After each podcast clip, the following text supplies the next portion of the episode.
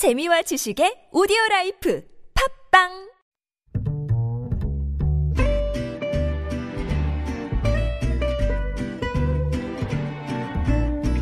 Good evening, everyone. Welcome to the evening show. 온종일 덥다 하셨던 분들 많으셨죠. 네, 서울 낮 최고 기온 27도까지 오르면서 그야말로 여름 날씨였는데요. 오늘 아 5월의 첫날인데 노동절입니다. 그런데 엊그제는 이천 물류 창고 화재 참사가 있었고 또 오늘은 지리산에서 등산객을 구조하던 소방 헬기가 추락해 사상자가 또 나왔습니다. 각자의 자리에서 최선을 다하는 노동자들에게 안타까운 사고가 잇따르고 있는데요. 모든 노동자들의 기본권이 보장되는 노동 존중의 봄은 언제쯤 올 수 있을지 5월 1일 따뜻하다 못해 무더운 봄날에 한 번 더 생각해 보게 됩니다. 김지윤의 이브닝쇼 시작합니다.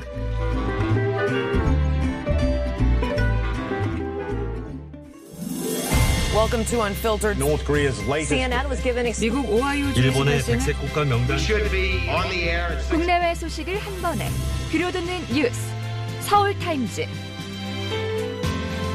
네, 서울타임즈 시간입니다. 오마이뉴스 박정호 기자 그리고 경향신문 박순봉 기자와 함께합니다. 어서 오세요. 안녕하십니까? 네, 반갑습니다. 네, 지리산 어, 천원봉 소방 헬기 추락 사고부터 먼저 좀 전해주시죠. 이게 등산객 구조하다가 이렇게 된 거라고요? 그렇습니다. 지리산 정상인 천왕봉 인근에서 추락한 소방 헬기 그러니까 낮은 고도에서 심정지 증상으로 쓰러진 등산객을 구조하다가 낮 12시 7분쯤 추락을 했는데요.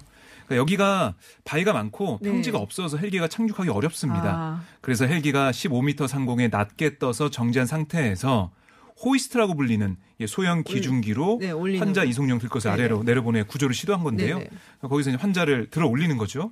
근데 이런 과정에서 바위에 추락을 한 겁니다. 아이고. 그러니까 이 영상이 지금 뭐 보도가 되고 있어요. 거기 등산객들이 좀 찍어서 어뭐 유포를 네. 좀 하고 있는데요. 알리고 있는데요.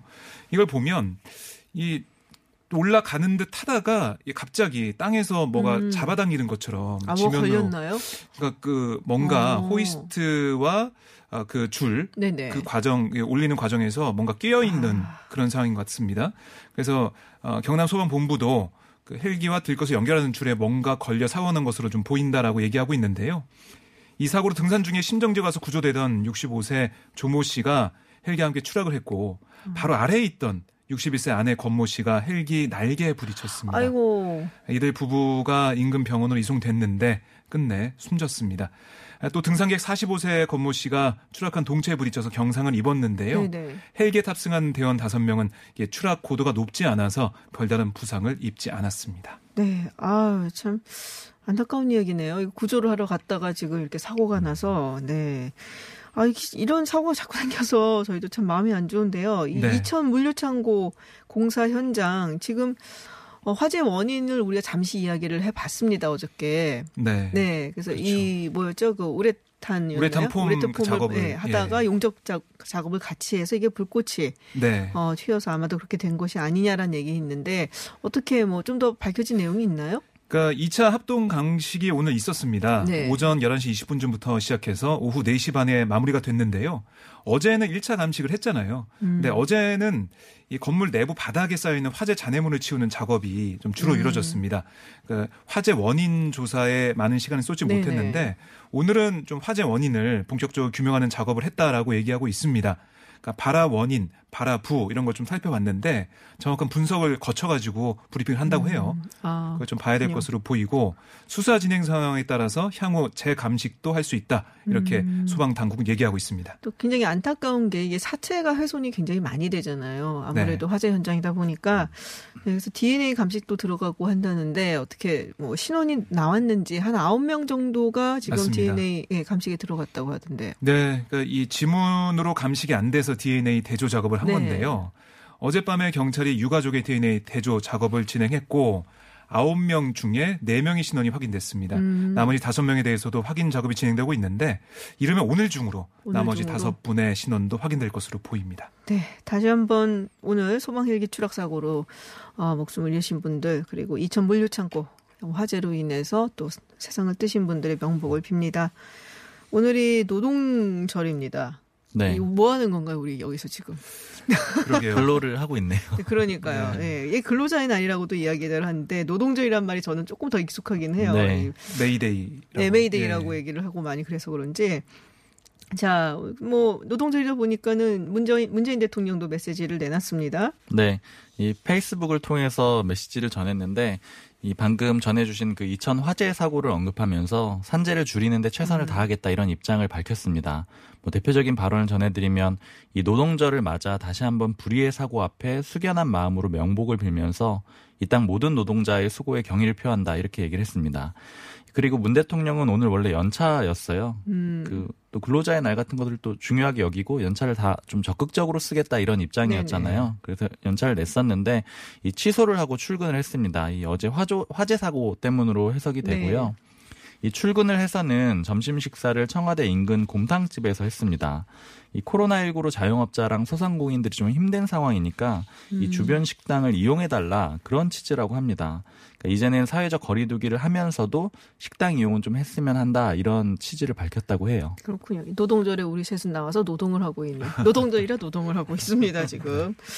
자, 김정은 위원장 이야기를 좀 해보도록 할게요. 어, 이제 미래한국당 지성호 당선인 이분이 탈북자시죠. 네, 이 그렇습니다. 지성호 당선인이 김정은 위원장이 사망했다라고 주장을 했어요. 상당히 네. 세게 이야기를 했는데 어떤 이야기를 했는지 좀 알려주시죠. 네, 일단은 그 99% 사망을 99%? 네, 사망을 오. 했다. 지난 주말 이렇게 시점까지도 명확하게 네네. 찝었고요. 그리고 심혈관 쪽 수술을 했는데 이 수술 후 쇼크 상태에서 사망한 것 같다. 다만 살아있을 가능성도 1%는 있어서 99%라고 얘기를 한다. 이렇게 구체적으로 얘기를 했습니다. 음.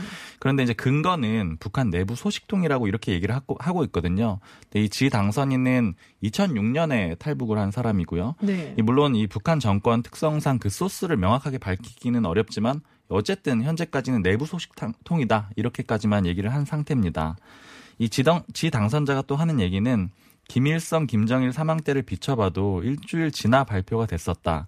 그래서 이르면 이번 주말, 늦으면 다음 주에 북한이 김정은 사망을 발표할 걸로 보인다. 이렇게 주장을 하고 있습니다. 어, 근데 뭐 굉장히 구체적이긴 한데 사실은 이렇게 근거 소스를 밝히지 않아 갖고 우리가 확인을 해볼 수는 좀 없는 그런 네. 거죠. 그렇죠. 네. 북한 이 여러 가지 뭐 소식이나 이런 게 나올 때 네. 소스는 잘 안 나옵니다. 음, 아, 그렇죠. 뭐 특수성이 있기도 하지만 음. 그걸 안 밝히는 게 뭐 어떻게 보면은 당연하다라고 여겨지기도 하죠. 근데 원산 앞바다에 막그 요트 왔다 갔다 한다 뭐 이런 이야기도 있고 하는데 그런 건 그럼 뭔가요?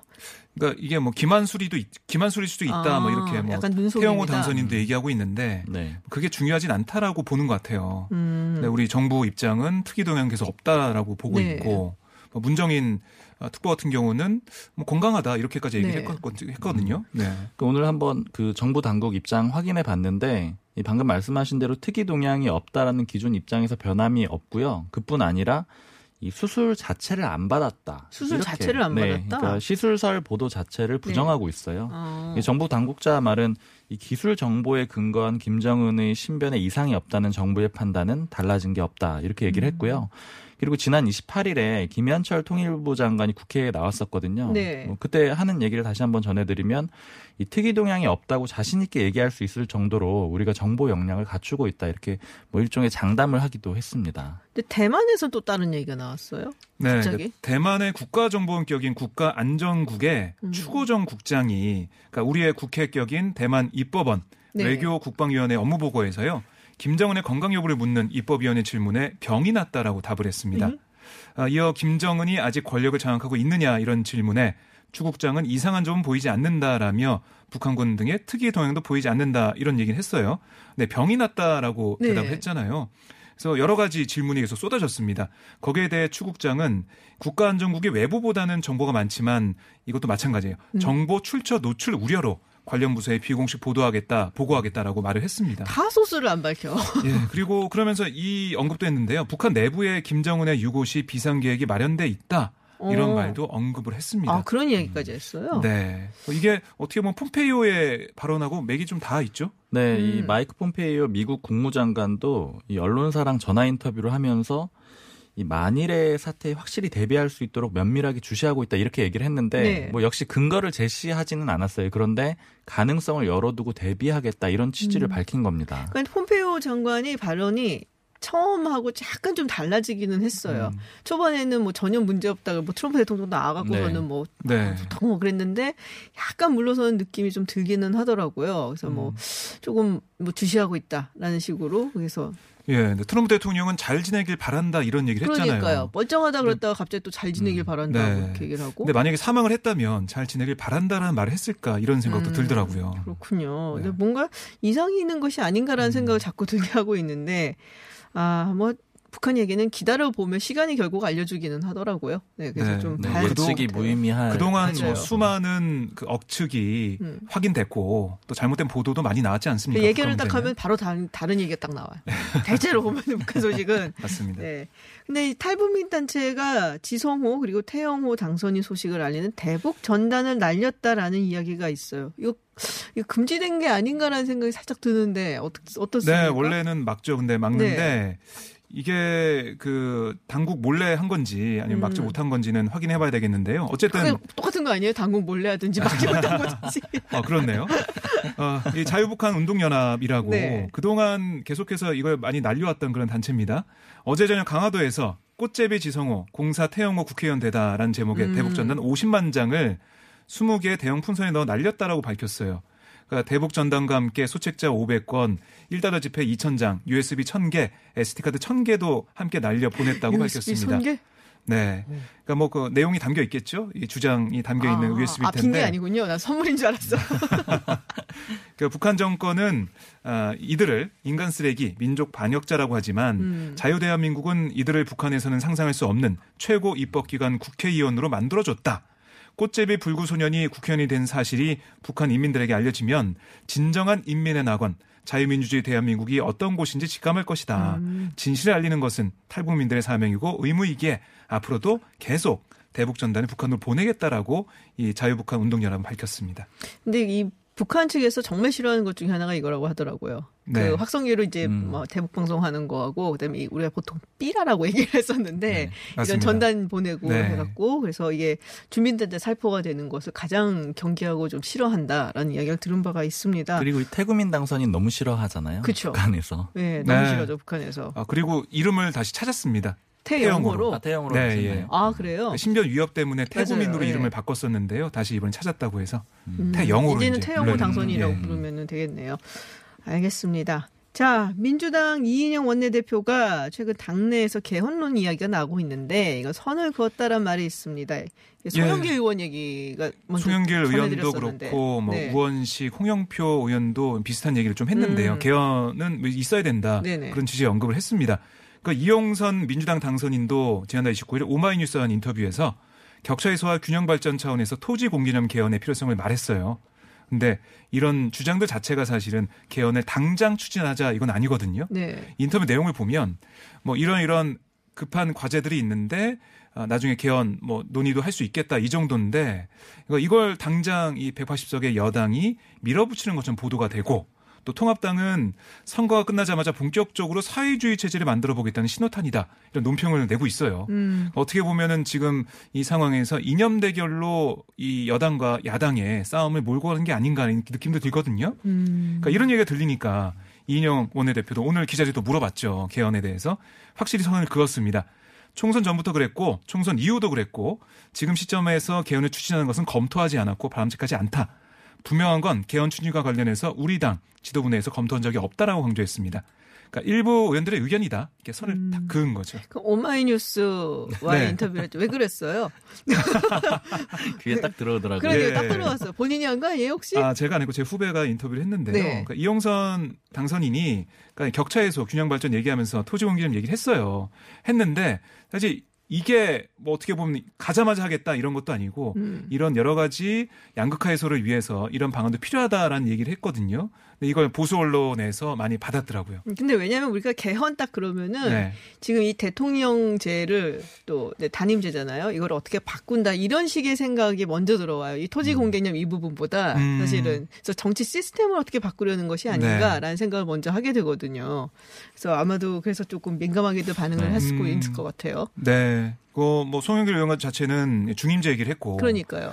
근데 통합당은 사실 이 권력 체계 개편에 대한 개헌은 뭐 찬성한다 해야 된다라는 입장을 보이면서도 아까 그 토지 공개념 개헌 네네. 여기에 대해서 좀 민감한 반응을 하더라고요. 아 역시 정치 권력에 대해서는 예. 사회주의 체제로 가는 거 아니냐 이런 의심을 음. 가지고 있는 것 같습니다. 그 근데 사실, 예. 네 말씀하세요. 예, 통합당 내에서도 원래 이 개헌론자들 많잖아요. 그쵸. 그 김무성 의원도 네. 뭐 대표적이고, 음. 그러니까 권력 구조 개편해야 된다 그런 주장들은 많이 나오고 있고요.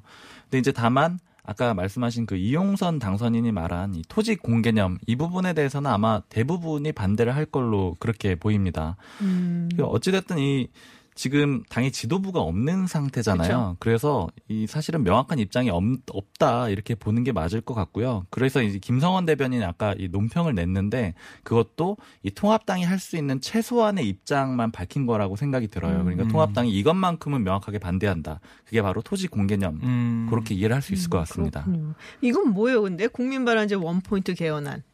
그러니까 이게 지금 어, 이 안이 나와 있습니다. 음. 지난 3월에 강창일 민주당 의원, 김무성 통합당 의원, 여야 의원 148명이 발의했는데요. 이게 뭐냐면 국민들도 그 선거 유권자 100만 명 이상도 어, 의견을 모으면 개헌안을 발의할 수 있도록 하는. 지금 현재는 네, 지금은 어, 국회랑 대통령이 할수 대통령. 있죠. 네. 네, 국회 이제 과반이 하고 제적 과반이 할 수 있고 또 대통령이 할 수 있는데 음. 여기에 국민을 넣은 겁니다. 100만 명이 그렇습니다. 모으면. 100만 명 이상이 네. 개헌안을 발의할 수 있도록 했는데요. 이게 60일 이내에 가부를 묻는 절차에 들어가야 됩니다. 이게 3월 6일 날 이게 발의가 된 거. 3월 제가 알기로는 9일에 9일이었나요? 예, 네. 발의는 걸 알고 있기 때문에 5월 9일까지는 5월 해야 9일 되거든요. 가부 아. 처리를. 근데 9일이 토요일이에요. 그러니까 어? 자동적으로 8일을 좀 검토하고 있다는 네네. 건데요. 문희상 국회의장도 이런 개헌안 의결이 이, 그 개헌안이 올라왔으니까 음. 의결을 한번 해보자라는 입장이에요.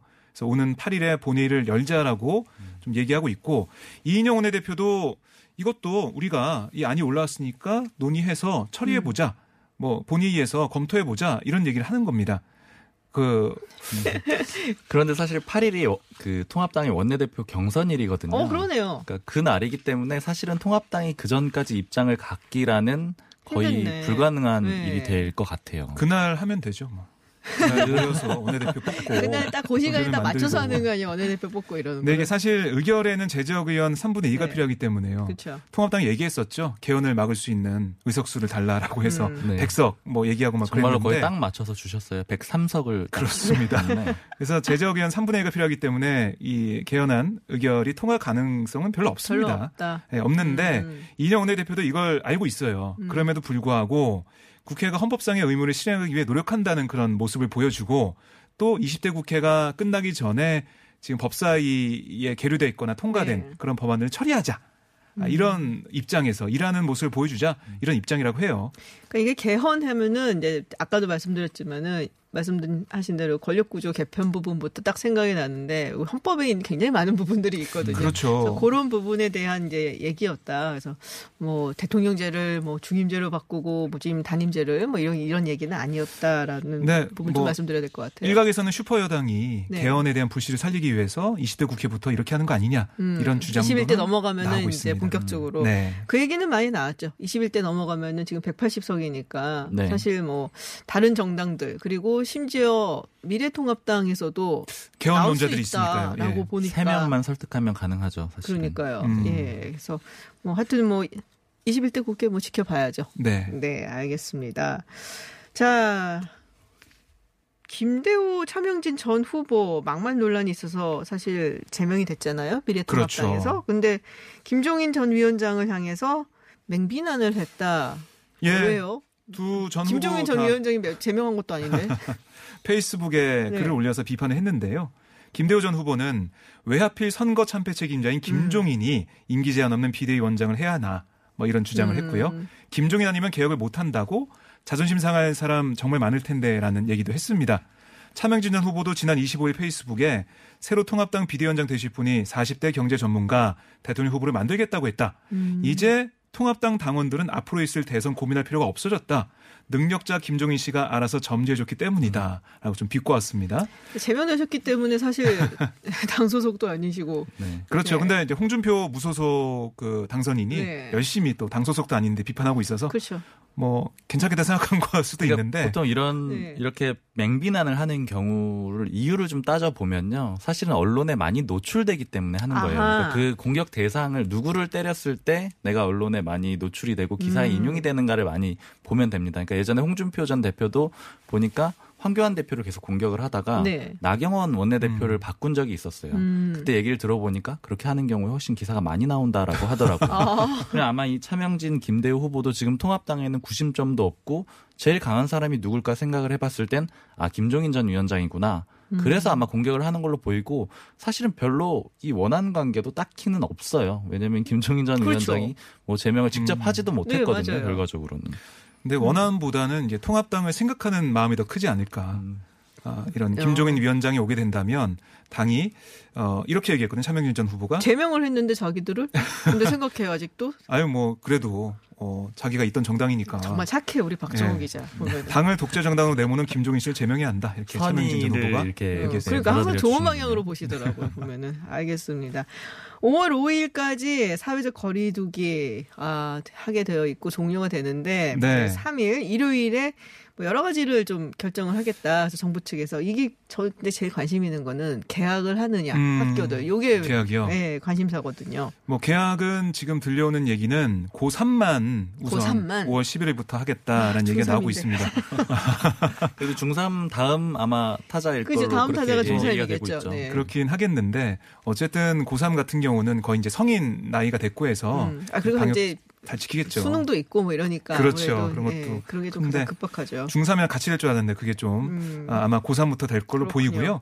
그리고 이 생활 속 거리두기라는 새로운 음. 일상으로 들어갈지 말지 이게 중요하잖아요. 생활 방역이 되는지 안 되는지. 네. 그러니까 그동안 정부가 밝힌 조건을 보면 일일 확진자가 50명 미만으로 유지가 되고 또 감염 경로 미약인 신규 확진 사례가 5% 미만으로 유지가 되면 음. 검토하겠다라고 얘기했거든요. 근데 어제 보셨지만은 지역사회 감염자가 없었어요. 없었죠. 그렇습니다. 네. 그리고 오늘도 한 명이에요. 한 명. 그러니까 조건은 맞아가고 있는 거예요. 음. 그래서 뭐 이 조심스럽게 아마 이 생활 방역으로 가지 않을까라는 아, 생각을 하게 되는데요. 네. 정세현 국무총리가 이번 주 일요일 오후에 뭐 회의를 한 다음에 발표한다고 하니까요. 한번 지켜보시죠. 음, 네. 자, 마지막으로 이 정부가 불법 체류자에게도 비용 부담 그리고 강제 출국에 대한 걱정 없이 코로나19 진단 그리고 치료를 받을 수 있게 지원을 한다라는 얘기가 있습니다. 네, 이 외국인 불법 체류자들이 우리 단속 걱정 때문에 이렇게 진료를 음. 받으러 좀 잘 안 간다고 해요. 그러니까. 보건소나 뭐 의료기관을 가면은 기록이 남게 되는데 그렇게 됐다가 혹시 뭐 출국을 당하게 그렇죠. 될까봐 우려를 하는 거죠. 그래서 이 정부는 단속을 일정 기간 유예를 하고요. 음. 이 보건소나 의료기관을 이용하더라도 이 기록을 수집하지 않겠다 이렇게 밝혔습니다. 뭐 그런 비- 불이익이 없게 하겠다 진단을 네. 받는 걸로 이렇게 하는 거고요. 아마 이러는 이유는 이 싱가포르 사례 맞아요. 때문인 것 이준 같아요. 노동자에서 네. 굉장히 네. 많이 나왔죠 지금. 이주 노동자 기숙사가 진원지가 됐었잖아요. 맞아요. 격리 지역이 되기도 했고요. 그래서 이런 걸 막기 위한 거고요. 이 정부는 16개국 언어로 이 적극적으로 안내를 하겠다 음. 이런 계획입니다. 그렇군요. 그러니까 좀 반대하시는 분들도 계실 거예요. 음. 우리가 불법 체류자까지 왜 책임을 져줘야 되냐라고 세비로 할 필요가 없다라고 하시는 분들도 계시겠는데 어, 싱가포르 사례 말씀하신 것처럼 네. 그 사례를 보면 사실은 어, 완벽한 방역을 위해서는 사회 곳곳에 있는 모든 분들을 다 지금 네. 네, 또 우리가 처리를 좀 치료를 하고 또 진단을 해야 되니까 음. 아마도 그런 결단을 내린 것 같습니다. 네, 서울타임즈 여기까지 듣도록 하겠습니다. 지금까지 경향신문 박순봉 기자 그리고 오마이뉴스 박정호 기자였습니다. 오늘 고맙습니다. 고맙습니다. 감사합니다.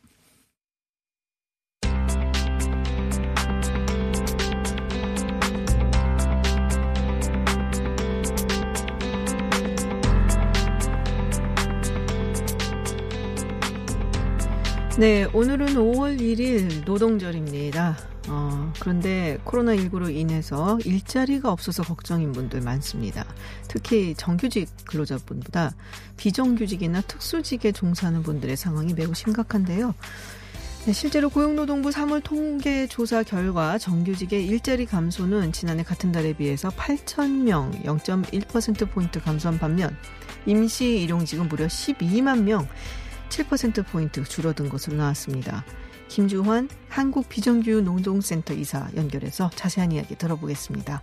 안녕하세요. 네, 안녕하세요. 네. 자, 특수 고용직 뭐 어떤 것인지 우리가 오늘 이제 이야기를 좀 해볼 텐데요. 어, 이제 어떤 종, 업종 종사자들이 해당하는지 좀 설명을 해주세요. 뭐 저 같은 경우 얘기를 딱 들으면은 제일 먼저 생각나는 게 뭐 학습지 하시는 분들, 네, 뭐 캐디 분들, 뭐 이런 분들 생각이 나거든요. 예, 예. 예, 근데 한국 사회에 특수고용 노동자들 굉장히 많습니다. 네 네. 한 250만 정도 추산하고 있는데요. 250만 명이요? 예. 아, 우리 그 도로에서 물질을 책임지고 있는 화물운송 기사들 그렇죠. 또 예. 또 건설 현장에서 그 기계를 다루시는 분들이 네네. 대표적으로 이제 특고에 속하고요. 그다음에 우리 주변에 보면은 방과후 강사, 아까 말씀하셨던 학습지, 네네. 그다음에 보험 모집인, 음, 또 방송, 문화예술 노동자 네네. 이런 분들도 전부 다 특수 고용에 속하고 있고요. 음, 우리 주변에 있는 대리운전 기사, 퀵서비스 기사, 네. 배달하시는 분들 이 모든 사람들이 사실 전부 특수 고용에 지금 속해 있습니다. 아, 그럼 대체로 정규직 근로자가 아니다 그러면은 상당히 많은 부- 어, 분들이 이제 특수 고용직이라고 생각을 해도 되겠네요. 예, 예. 전체 비정규직 그 전체 노동자들의 10%가 넘는 네네. 음, 노동자들이 사실 특수고용 노동자들로 되어 있고 상당히 우리 일반적으로 시민들이 알고 있는 것보다 상당히 많은 노동자들이 특수고용직으로 일하고 있다라고 음. 보면 될 것 같습니다. 그렇군요. 방송계 예술업계 이쪽도 특수고용직을 할 수가 있는데 이런 분들 굉장히 타격 많이 받으셨어요. 제가 아는데 또 방, 예. 방송 작가분들 이런 분들 프로그램이 뭐 없어지거나 취소되거나 이런 경우도 많고 또 예술업계 분들은 공연 자체가 안 되니까 굉장히 타격을 예. 많이 입으셨어요. 예. 그래서 아까도 잠시 제가 오프닝에서 말씀을 드렸는데 이 정부 통계 보니까 어, 정규직 같은 경우에는 8천 명, 그러니까 0.1% 포인트 작년 같은 달 비해서 감소를 했는데 이제 임시 일용직 또 기타 종사자는 거의 뭐 지금 20만 명 넘게 지금 감소가 됐습니다. 그래서 비율로 예. 따지면 비교가 안 돼요. 그러니까 이게 이제 예. 사각지대 노인분들이 이제 가장 먼저 타격을 받게 되는 것이죠. 예, 예. 그, 실제적으로 이제 특수고용 노동자들 같은 경우에는 어떤 이제 고용계약서도 쓰지 않거든요. 네. 그러니까 업체들이 어떤 책임도 지지 않다 보니까 조금만 경기가 안 좋아지거나 업종이 안 좋아지면은 그냥 일거리를 끊어버리는 거죠. 아하. 자연스럽게 감소되거나 네네. 이러면 자연스럽게 거기에 따라서 굉장히 이 일자리가 줄어들 수밖에 없는 상황이 있는 거고요. 또 최근에 와서는 이- 이미 코로나 이제 19로 한국 사회 몸살을 앓고 있는데 그런 상황에서 음. 특수고용 노동자들은 그 어떤 이제 보호도 없이 지금 생계 위기에 내몰리고 있는 거고요. 최근에 와서 이제 중소 소규모 사업장 네네. 노동자들이나 기간제 노동자들이 계속 무급휴직이나 정리해고 등등에 좀 시달리고 있는 걸로 나타나고 있는데요. 그런 것들에 좀 영향을 받는 것 같습니다. 그렇군요. 뭐 방송계만 하더라도 이 작가분들 많은 경우에 잘 모르겠습니다. 뭐 다는 아니지만 계약서 쓰고 하는 분들 별로 많지 않으세요, 사실은. 예. 네, 이런 경우가 비일비재하기 때문에 말씀하신 것처럼 계약서를 쓰지 않는다라는 말이 확 와닿습니다. 지금 뭐 구두 계약을 해놓고 그냥 일하는 경우도 많고 그래서 그래서 정부가 지금 뭐 지원 대책을 좀 내놓고는 있어요. 알고 계시겠지만은 예, 예. 근데 이 지원 대책이 글쎄요, 뭐, 잘, 뭐, 될지, 그러니까 이분들에게 정말 도움이 잘 될지 궁금한데 어떻게 보시나요? 예, 그 정부가 어쨌든 코로나19로 가장 타격을 입은 특수고용 노동자들 대상으로 네. 긴급 생계 지원 대책을 내놓았는데요. 그 대상이 한 16만 명 정도 됩니다. 네. 그럼 실적으로 추산하기에 정부의 국책 연구기관 추산으로도 220만 명 특수고용 노동자들인데 네. 여기 10%도 안 되고 있는 거죠. 아, 그런데 더 안타까운 거는 10%도 안 되는 음, 이 특수반 노동자를 대상하고 있음에도 불구하고 실질적으로는 그 사람들조차들도 실질적으로 긴급 생계 지원을 지금 받기 힘든 그런 상황으로 파악되고 있습니다. 아, 왜요? 아까 말씀하셨지만은 그 방송 작가분 같은 경우 특히 이제 공연하시는 분들 같은 경우에는 네. 계약서를 쓰지 않지 않습니까? 네네. 근데 이게 그 코로나 때문에 공연이 아예 없어서 지금 몇 개월 때 돈을 한 푼도 못 벌고 있는데 이 그 긴급, 긴급 생계 지원을 지원하려고 그러면은 계약서 이런 것들 요구하고 있습니다. 아. 실제로 계약서 없으니까 아예 신청을 하기 힘든 상황이 돼 있는 거죠. 대부분 이게 특수고용 특성이 뭐냐면은 업체들이 네. 자신들의 책임을 면하기 위해서 네네. 그 취하고 있는 고용 형태라서 대부분 특수 노동자들이 사실 계약서를 안 쓰고 있습니다. 음. 근데 정부는 그 긴급 생계 지원을 하려면은 이런 계약서 이런 것들을 요구하고 있- 있는 게 있고요. 또 하나는 그 요번에 정부가 이제 그 긴급 생계 지원하면서 기준을 네. 의료보험 4인 가족으로 이제 18만 원 약간 음. 넘는 돈 이하로 내는 이제 네네. 노동자들만 지원한다. 네네. 이렇게 발표를 했는데 실제로 그 기준 같은 경우를 적용을 하다 보면은 그러니까 정상적으로 4인 가구가 음. 집한 채를 가지고 먹고 살면 사실 긴급 생계 대책을 못 받는 거거든요. 네. 대표적으로 이제 방과강사 이런 분들이 있거든요. 네네. 그러니까 방학 내내 이제 수업이 없잖아요. 네. 그래서 이제 방과 이렇게 방학 내내 이제 카드로 좀 돌려받고 음. 생계를 유지하고 있다가 아이고. 이제 계약에 대해서 이제 좀 수입이 생겨야 되는데 네. 코로나 19로 인해서 아예 수업을 지금 못 하고 있지 않습니까? 네. 근데 이- 이런 분들 같은 경우는 실질적으로 가장 힘든 분들임에도 불구하고 근데 수입은 음. 실질적으로 뭐 맞벌이 하는 경우도 있고 본인이 모든 수입이 음. 전부 다 잡히기 때문에 실질적으로 수입이 없음에도 불구하고 아하. 지원 대상에서 배제되는 때문에.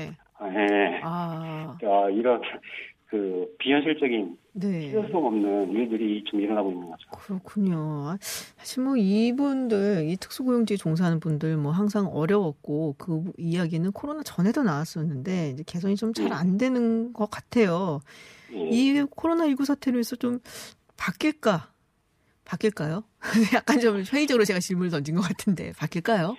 아, 저도 이제 그 현장에서 일하고 계신, 네네. 계신 우리 특수형 노동자들 만나 보면은 이런 말씀 하십니다. 이제 코로나도 무섭지만은 네. 코로나로 인해서 저 생계가 음. 굶어 죽는 게 더 무섭다. 네. 그쵸. 이런 말씀들을 하고 있거든요. 네. 근데 이제 더 문제는 지금 뭐 정부가 부족하지만은 긴급 생계 지원하고 있지만은 사실 지금 현장에 있는 특수형 노동자들을 더욱더 이제 암울하게 만든 거는 음. 이게 요번 이제 코로나 상황이 터지면서 우리 특수형 노동자들 실태가 다 드러났거든요. 음. 지금 각 지자체에서 특수형 노동자들 지원 계획을 이제 세우고 지원을 해야 되는데 어떤 지자체도 사실 우리 각 지자체 특수고용 노동자들이 몇 명 있는지 파악을 못 하고 있습니다. 어. 그리고 각각의 업종들이 어떤 형태를 그리고 어떤 업체 속해 이게 전혀 파악이 안 있다 보니까 네네. 현장에서 이 긴급 생계 지원을 실행해야 되는 지자체 공무원들도 굉장히 혼선을 겪고 있죠. 네. 예, 이런 것, 그리고 이런 것들 속에서, 저기, 어, 아까 말씀드렸지만은 정부의 이제 이런 지원 대책했을 때 기준 이런 것들이 현실에 맞지 않는 것을 음. 봤을 때, 그, 그동안에 너무 정부나 네네. 지자체가 특수고용 노동자들한테 무관심해왔다. 음. 이렇게 좀 볼 수 있을 것 같습니다. 그렇군요. 이번 일로 인해서 뭐가 어쨌든 간에 이 우리가 현실을 제대로 바라보지 못하고 있었다. 현실적으로 도움을 예. 주고 싶어도 못 주는 그런 상황이다. 이런 거를 깨닫는 것만으로도 좀 의미는 있겠다라는 생각이 좀 드네요. 예, 예. 네. 자, 지금 뭐, 아, 29일 38명 사망자를 내 이천 물류창고 화재 사건이 있었던 거 잘 아시겠습니다만은 예. 상당수가 뭐 건설 노동자, 이주 노동자, 일용직이고 이런 분들입니다. 이런 사고 이제 방지를 해야 된다 해야 된다 얘기를 하는데 제대로 못 하고 있잖아요. 뭐 마지막으로 예. 어떤 노력이 필요한지 한 말씀 부탁드릴게요. 아, 근데 이 사건을 접하면서 네.